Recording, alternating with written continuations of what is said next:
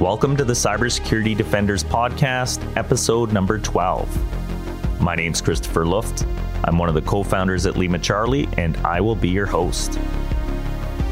On today's episode, Dr. Gerald Auger will be taking us through the last couple of weeks in cybersecurity news with the Simply Cyber report, and we will also be speaking with Jason Chan, former VP of Information Security at Netflix, about how we help build their security program from the ground up.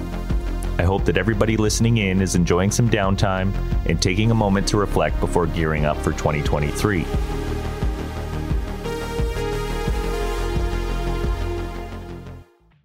Hey, what's up, everybody? I'm Jerry, and this is the Simply Cyber Report powered by Lima Charlie. The top cyber news stories you need to know about right now. If you or one of your clients is using the WooCommerce Gift Cards Premium WordPress plugin, you may want to grab a pen and paper. The plugin has a vulnerability with a CVSS score of 9.8 actively being exploited in the wild. The vuln, which is tracked as CVE 2022 45359, has earned every bit of its 9.8 score, allowing unauthenticated attackers to upload files, including web shells. Once a threat actor gets access to the system, they then perform a full system takeover attack, which is a terrible day for any business owner depending on their web ops as part of their business operations. The issue is twofold here with the plugin, running with too high a permission and allowing cross-site request forgery. As mentioned, this is being actively exploited given its ease of exploitation, and defenders will notice unexpected post requests from unknown IP addresses in their web logs if under attack. Is AI going to replace cybercriminals? I joke, but Intel is showing automation is making threat actors even more dangerous. Fin7, the well known hacking group that started with financial cybercrime, including cashing out ATMs, has developed an automated tool called Checkmarks. Checkmarks is designed to auto attack Microsoft Exchange systems perform post exploitation actions, and grab enough data to allow Fin7 to understand their victims. Checkmarks leverages multiple known exchange vulnerabilities, including the well known proxy shell, to gain access and then elevate privileges on the exchange servers. Once on, internal scans are performed and additional endpoints are exploited and have web shells put on them via PowerShell deployment. SQL Map is part of the toolset to discover valuable databases and exfil data of interest, now, what's an interesting maturation of threat actor behavior here? Fin7 will compromise any and all exchange servers that it can and collect data. Then it has a team of humans in a second phase review all the data to determine what businesses it belongs to, how much revenue that business makes, and several other factors that weigh in to determine if they will actually move forward with a ransomware attack or not. The TLDR here is to either urge management or your client's management that on prem exchange is not a good practice in today's day, and at a minimum, patching for these most recent well known publicized exchange vulnerabilities. It is also possible if your company isn't financially performing well, Fin7 will skip over you for not being worth it.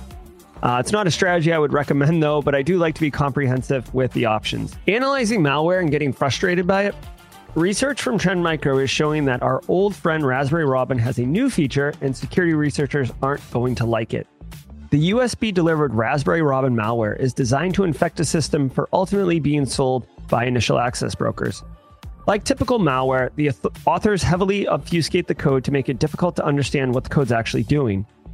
This version of Raspberry Robin, though, has two payloads one designed to be discovered if the malware believes it's being analyzed in a sandbox, now, I appreciate the level of effort the authors went through to make this fake payload look legit, including looking at the registry on startup to check for infection, pulling down an adware named Browser Assist. This payload has shellcode and a PE file format where the MZ magic bytes have been removed to kind of hide that it's a Windows executable. The actual payload, though, is obfuscated even further in the malware and contains an embedded Tor client for communication. Also, it installs two different registry persistent mechanisms to be extra sticky. I know in my hobbyist malware analysis activities, if I spent an hour pulling this malware apart and found the fake PE and the call to browser assist, I'd think I'd figured it out and would document my results and move on. So be mindful of your malware out there that it could have a hidden payload that you're not seeing. For our final story today, threat actors are using HTML smuggling techniques to slide Qbot malware into victim environments. And what is the first story in a long time that uses images in a cybersecurity event that wasn't steganography? Criminals are embedding JavaScript that builds Qbot malware on demand into scalable vector graphics or SVG images. then placing those images in HTML files, which are then attached to phishing emails. SVG file formats leverage XML. The XML that SVG uses allows for script tags to be placed inside the file. Victims are tricked into opening the HTML attachment via classic social engineering techniques, and then the browser renders the HTML file, which in turn processes the SVG file for display, including processing the script tags, which is where the threat actors jam up a bunch of JavaScript. When the script is executed, it creates a password protected zip file where the password is displayed to the victim in the HTML file that they just opened. And when they enter the password into the archive, the archive extracts an ISO file and introduces the Qbot malware to the machine. Now, adding insult to the injury, Qbot spreads by compromising the email client running on the victim machine to reply to an active email thread with the original malicious SVG embedded HTML file. Pretty nasty business. Remember to check out simplycyber.io slash streams. I'm Gerald Auger from Simply Cyber. Consider yourself armed with knowledge. Up next is the interview with Jason Chan, former VP of Information Security at Netflix. The interview itself is pulled from the Cybersecurity Cares holiday telethon that ran on December 16th, and the interviewer is none other than Nathaniel Nelson, tech writer for Threatpost and the Malicious Life podcast. So please introduce yourself. Sure. I'm Jason Chan. I live in Marin County, California, with my partner Aaron and four cats. Um, professionally, I after a few years in general IT, I spent about uh, 20 plus years in security. Uh, first half or so, I'm doing offensive work, uh, kind of consulting, consulting that kind of stuff, and then the last half of my career doing uh, program building. I uh, built the program, or kind of led the program at VMware for a couple years, and then uh, spent the last 10 years or so at Netflix, retired last year. Um, since then, I've been advising a few companies. Um, and then also an executive in residence at Bessemer Venture Partners. And on the personal side, I like to do long distance running, uh, reading, uh, volunteering with Marin, Marin County Parks and the Marin San Francisco Food Bank. Just, just give me a sense of how thin Netflix's cybersecurity was when you arrived on day one. Yeah. So I, I, started in April 2011. So um, Netflix was a much smaller company then. It was about 500 folks. Uh, I, I, guess the company was founded in 1997. So it wasn't really a young company. It was just still fairly small. Um, there were a couple of really, really good folks in the IT team working security. Uh, there were a few folks um, in the device engineering team working on things like uh, DRM and device security. And then I kind of joined I, I had prior, prior to Netflix, I was sort of in a leadership role at VMware, and I came over to Netflix actually as an individual contributor to help. Um, basically, as they were getting started in the public cloud, starting using uh, Amazon Web Services, kind of think about security there. So, kind of like the, the sort of think about product security, but I didn't really. Um, it was really just me for the first year. I didn't do any hiring for about I think about eighteen months or so. Just you, like the the team was non-existent.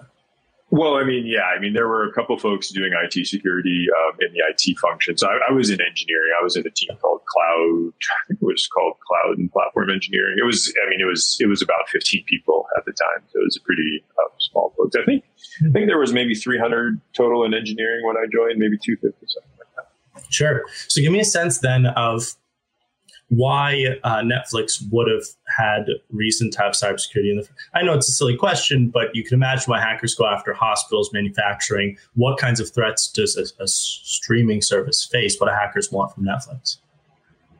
Sure, I, I think you know the one sort of common issue any I would say any any company that's doing work on behalf of customers or have some sort of consumer relationship, it's you're going to have personal data of your customers. So I think that was that was always kind of top of mind from like a crown jewels perspective is just protecting the data that our customers entrusted us with. So their personal information, payment information, viewing history, things like that. Sure. Um, and then, um, then of course, as streaming, you have you have other people's content available, so you have an obligation to protect that. Um, I would say things changed a bit when Netflix went from being a basically distributor of other studios' content to creating our own content. We, we basically went from not being a studio to being the world's largest studio in like you know four or five years and with all that production going on um, there's a lot more um, a lot more happening so there was a lot of and every production is like a TV show or it's a documentary or a movie. So you have, you know, dailies happening, you know, a lot of intellectual property going around. You also have like physical issues where you have people have access to celebrities, you know, they're trying to understand what's the plot of the next season of Stranger Things going to be, you know, those kinds of things. So it was a lot more, I guess, non-traditional, but essentially trying to, trying to leak or get access to confidential information. And then where were the security gaps? Like what was in those early days keeping you awake as your one man show? Yeah, I mean, really, when I was just me, it was um, it, things were were really moving so fast. Um, these were you know early days of streaming. Um, you know, I, for folks that that may recall, you know, Netflix started as a DVD by mail company in the U.S. and then sort of open started streaming. I think in 2007 or 2008. Um, but really, those first few years, it was I think Netflix actually gave away streaming with the DVD plan for a while. Um, so as we were moving to the cloud, you know, there was a lot of it was just around just kind of availability issues and just trying to tr- trying to basically trying to get things ported over to the cloud as quickly as possible. So, um, and and it was so early on with AWS that there weren't really like there was no cloud security market out in the commercial space. So anything that we wanted to do, we pretty much had to sort of invent or build on our own, just trying to keep up with pace of the business. Sure. Could you tell me about that? Because um, you know, cloud security now is such like an, an industry, but back then, if you're building on your own, like did, you didn't have a guide, I assume. How'd you figure it out? Yeah, I mean, honestly, that was kind of one of the nice things of um, because one of the things I, I, would say is like if you sort of think of cloud as this new new era or this new model or uh, whatever you might call it, and maybe the previous model was like on-prem data center based. It's not like we as an industry were doing great in those old days, right? Like we were, it's not like we were hitting it out of the park.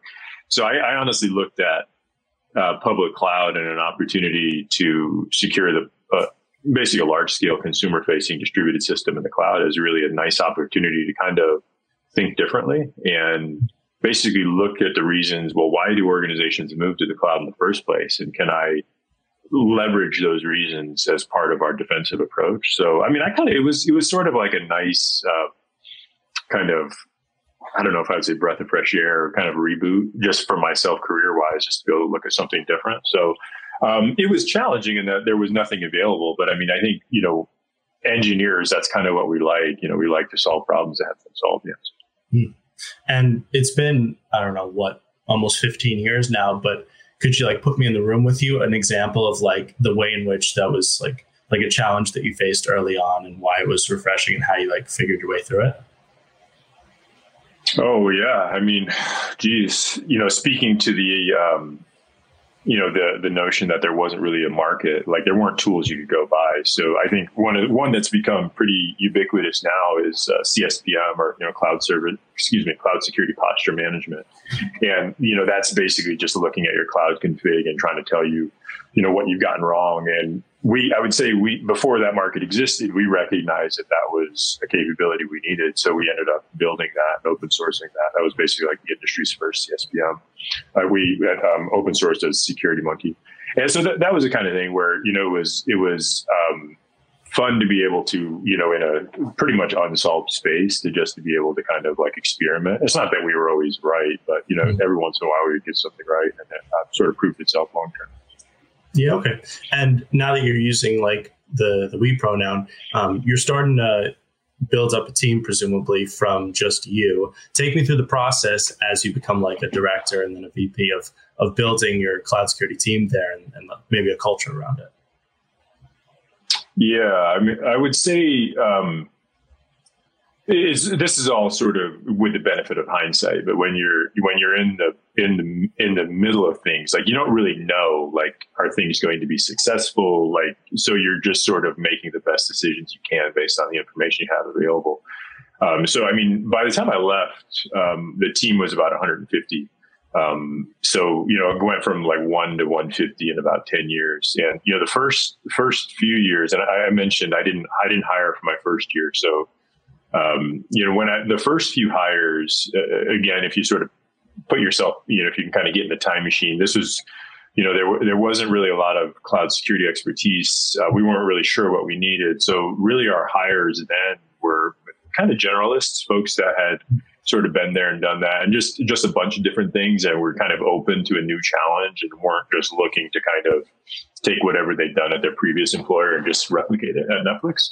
So, um, you know, more generalists, um, and then you know, as you grow, as you get to like say 100, 150, um, you know, hopefully your company is successful and like can sort of bear that sort of investment. But I would say the one thing is you you start to become more specialized, right? Because um, you know you need to focus on application security or cloud security or incident response or privacy engineering, those kinds of things. So, um, yeah, I mean, you're you're always trying to keep up with the business because it was just growing in not just in size but in complexity. You know, it was going international and it was, you know, there's all kinds of interesting regulations and um, you know as we went um, global and there's different payment structures and as we built out the studio, there was always like some new change to the business. So. Um, yeah, so you know, I would say that general trend of you know going from generalists to more specialists and trying to figure out like how do you how do you give everybody an opportunity to sort of achieve their career goals while also doing the right thing for the company? Yeah, it occurs to me that like you were early enough in the cloud realm that you couldn't have come up as like a cloud engineer, quote unquote. You must have been a generalist beforehand. How do you make that transition? And then how do you get other people to make that transition effectively?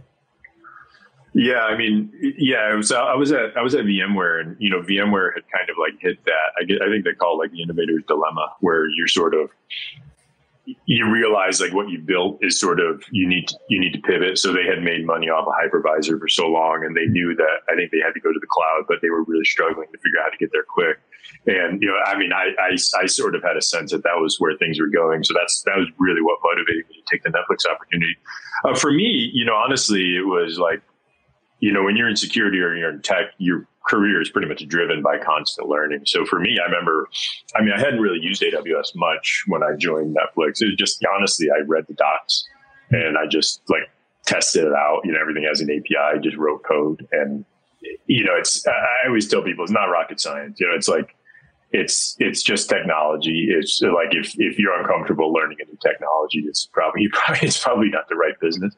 Um, so yeah, it was pretty I would say it was relatively straightforward for me. Um, I just because I, I, I think it's just been you know if you're sort of learning new tech for decades, then it just sort of becomes another new way. But I think maybe the one big difference was is like yes, there are it's there are manuals and there are API calls, but is recognizing well why why is this new model attractive to businesses? Like why are folks making this migration and basically making sure that you're embedding that motivation and that drive in the way you're thinking about security. So. Yeah, no, I, I, I, take your point that if you're in tech, you're constantly learning and, and you're you have some sort of general knowledge, but I mean, this isn't like learning a different programming language. It's like a different mode of operation. So, were there any growing pains in your process, like things that took a little bit longer to pick up on for you or for the people working with you because you're bringing these generalists into the fields um, because cloud feels very natural to me now and maybe i'm wrong but i would have thought it's more like a foreign concept back then yeah, now now I'm, I'm, I'm straining to remember, you know, because it's yeah. like you you always look back, eh, you know, in hindsight. But um, it, it, was definitely a different operating model. I would say the big thing that was different with um, Netflix and the public cloud. And so, you know, when I was at VMware, in addition to running security, I also owned change management and release management. And VMware was a, was an ITIL shop. And I don't know if you're familiar with ITIL, but that's like old school, like process heavy IT. And um, Netflix was about as far opposite as as you could get. But what I realized is like when you think about ITIL and like change management and release management is like yeah, everybody has the same objectives, right? You're trying to run secure systems, you're trying to run available systems, performant, cost effective. It's just that, you know, the old school way of achieving that was a certain level of very centralized governance, you know, a lot of gatekeeping. And then when you talk about cloud, it was much about self-service and basically trying, you're intentionally decentralizing governance, right? You want everybody to be operating independently. So, um, so that was it was incredibly different. But I didn't. Um, I mean, I thought that was kind of the right thing to do, and because in almost any business, like your biggest risk is you got to be in business, right? It's it's a competitive risk. So if you're not in business, nothing matters, right? Security doesn't matter. So I knew for my, in terms of what I could do to help make Netflix be successful, it was to enable that amount of high velocity development and sort of concurrent independent decision making, sort of make that as safe as I could.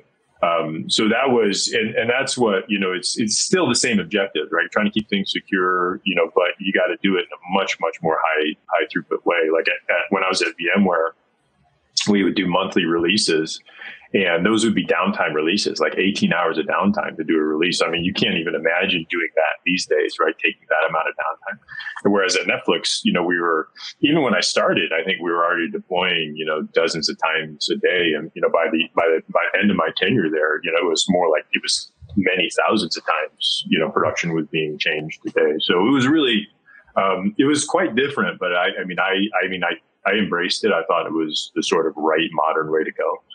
Yeah, and I want to get into sort of how you and the the software side of Netflix overlap. But firstly, um, it strikes me as a kind of parable of learning any new kind of technology system. What kind of people were you looking for on your team? What kinds of generalists, as you said, um, made for better hires uh, at Netflix?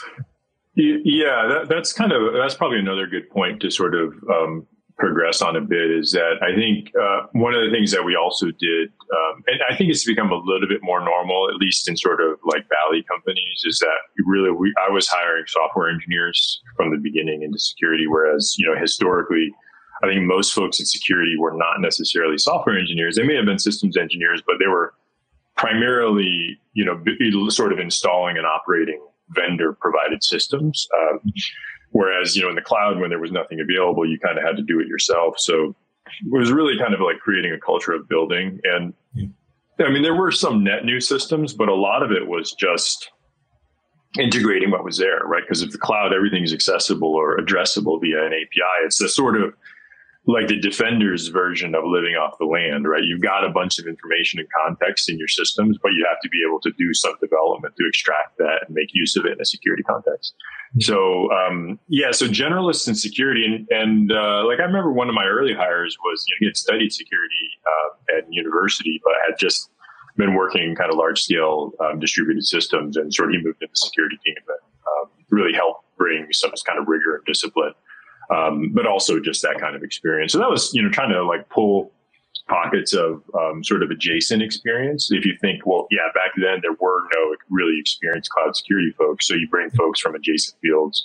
And I would say one of the big um, you know, traits that I always look for, and this is through the entire tenure, was really like pragmatism and practicality, and you know, being principled, but recognizing that you know, in security, you, you can never do everything, right? You gotta you gotta really pick and choose what you want to go after. Yeah.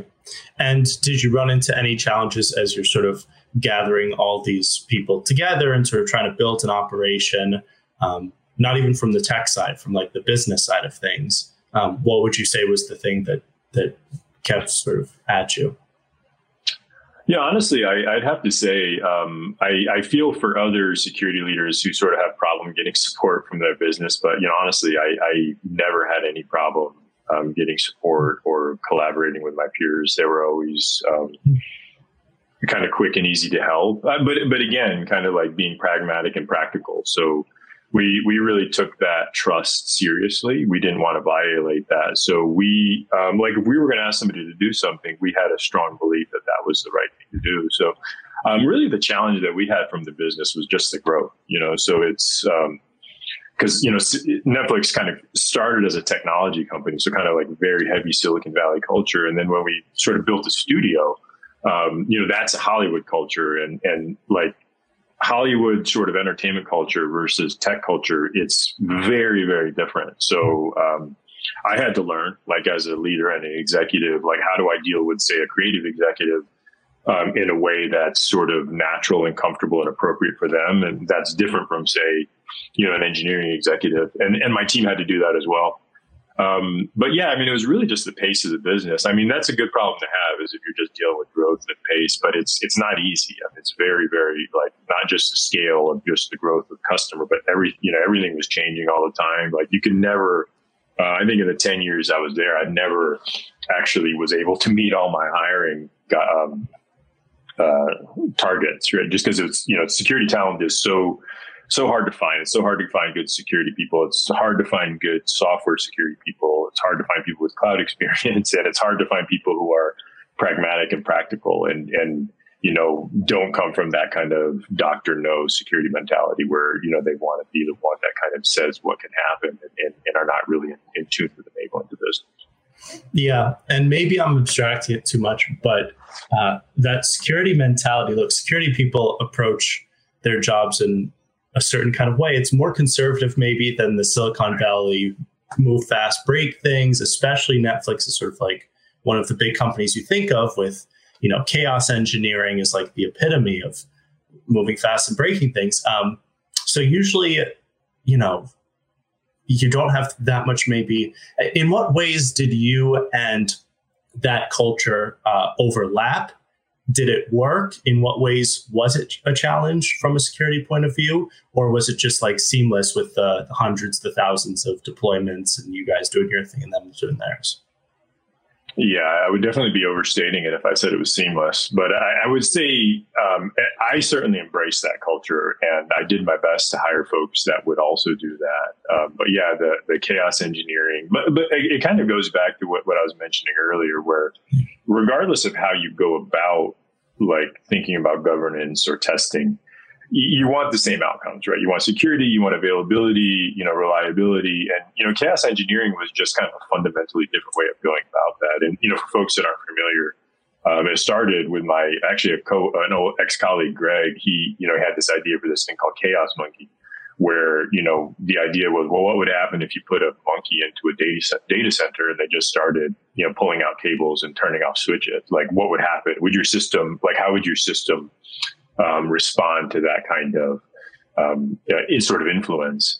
And because you know in the cloud in a large scale system things are failing all the time, and if your system can't handle like network failures or hard drive failures, then you're going to have a bad time in the cloud. Um, so that you know chaos engineering was about how do you get those outcomes but and how do you test those outcomes rather than rely on like hey some vendor says this is the way to create you know high availability it's like no we're gonna we're gonna we're gonna actually test it and you know we were gonna shut down data centers and we're gonna shut down systems and see how your system responds and then um, it'll either have a good response or not. And, you know, we built a lot of like institutional knowledge and experience and sort of, you know, the patterns and practices that are um, helpful for running uh, large scale systems in the cloud. And, um, and as a security team, we did the same thing. You know, we had Security Monkey and Exploit Monkey, and you know, all of our sort of tools and automation were meant to sort of integrate um, with the production environment, with the systems that developers use.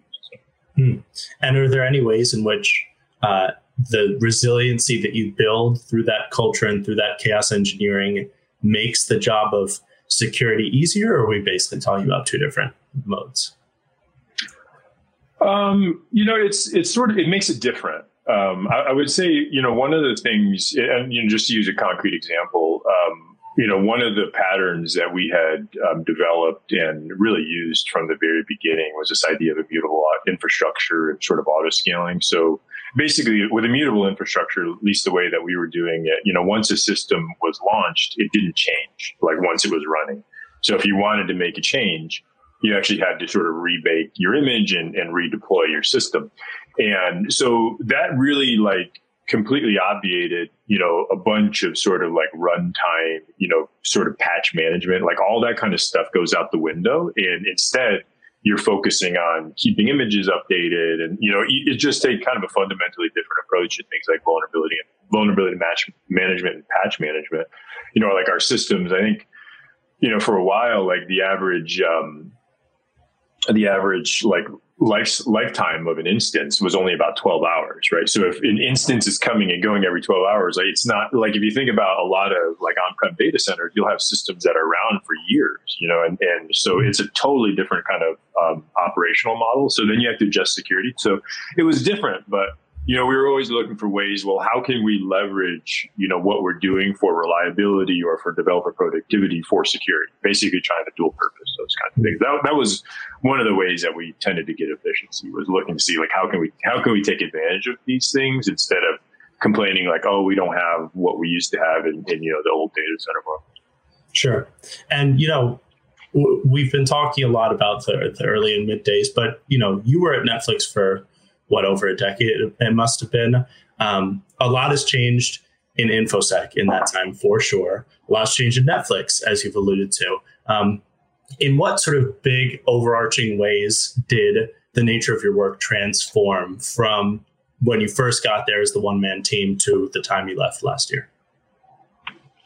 Yeah, I mean, for you know, I would say for me individually, um, you know, just the way you spend time um, just changes. You know, you're sort of deep in the weeds for probably like the first half of the time, like the first five years. I was like really, really involved, and then you just you kind of by nature of it, you just sort of have to up level a bit, um, even if you know, frankly, like that was less comfortable for me. Um, and you're just spending a lot more time with your peers and with with other folks, kind of influencing and. And really, I mean, I don't think Netflix was different in this dimension, but um, you know, once you become like an executive, you're you, it's sort of taken for granted that you that you control and manage your domain. And then it's really about, well, what additional value do you bring to the rest of the business? And I remember that was like kind of shocking to me when I first started attending like our e-staff meetings, like the VP and above meetings where, cause they would, they would want your input on like marketing strategy in Singapore. And at first I was like, I, I don't know anything about, but it was like, well, the idea is like, if you have these like difficult unsolved problems, if you sort of put some, you know, bright folks with like context about the culture, you know, together in a room, you can have have good outcomes.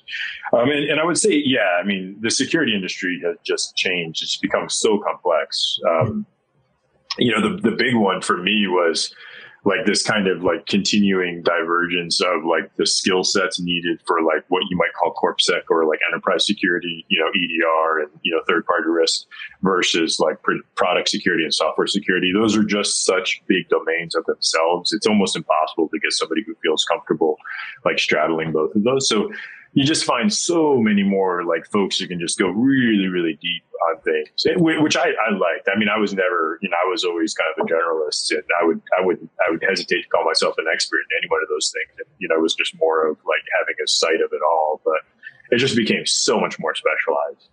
Hmm. And only because we only have a minute left, what's something that you've um, you've kept with you since leaving, just to leave anybody out there who's listening to us now with some kind of takeaway for themselves? Yeah, I mean, I, I guess a couple things. One, I would say is like, you know, if you're in a leadership role, you want to have, um, you, you, don't want to have higher expectations for your team than you do of yourself. So, like, keep your expectations for yourself high. Um, and also, one of the things I um, have really come to embrace over the years is like, good leaders know how to say no. And like that's what strategy is about. It's about limiting what you're going to do and about focusing and not just trying to take everything on. And uh, yeah, so I that that's always one of my like early good signals for, leaders or folks who can who can say no and, and don't feel like they need to do everything. You know, could you could you tell me just to give people a sense of like the the full uh, transformation here? What Netflix cybersecurity looks like now? Like how many people are working there in the jobs that you were doing on your own at, at the beginning?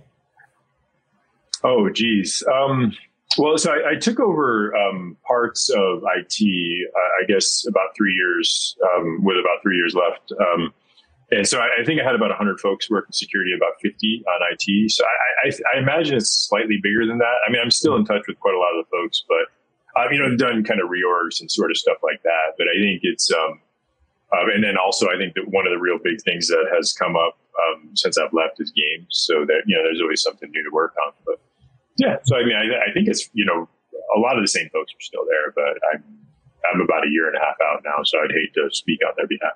Yeah, fair enough. Last thing I'm curious about, you were there for so long. Did you face any major like security incidents? Anything that, you know, was really, uh, really got to you? Um, you know, they were probably like the biggest one that was like publicly disclosed. Uh, well, I mean, probably the biggest one uh, was um, we had basically a fourth party uh, security incident. We had basically a vendor of a vendor yeah. um, was compromised and basically stole, uh, I think like 10 or 11 episodes of the season of one of our shows, one of our original shows. So that was kind of gnarly and there was some ransoming involved. And then, you know, beyond that, we would have um, kind of spikes, especially as we went global, um, a lot of like phishing against our customers, account takeover, you know, that kind of thing. We would every once in a while have spikes, but, you know, I'll knock on wood and say it was, uh, thankfully, you know, in 10 plus years, there were no sort of major um, security incidents. And that is a wrap for this, the 12th episode of the Cybersecurity Defenders podcast. We're super grateful and appreciate you listening in and engaging with us. If you found value from this podcast, we'd really appreciate it if you leave a quick review or rating. It would mean so much to the team who put this podcast together, and make sure you subscribe to the show wherever you are listening from. And again, thank you very much, and we'll see you on the next episode.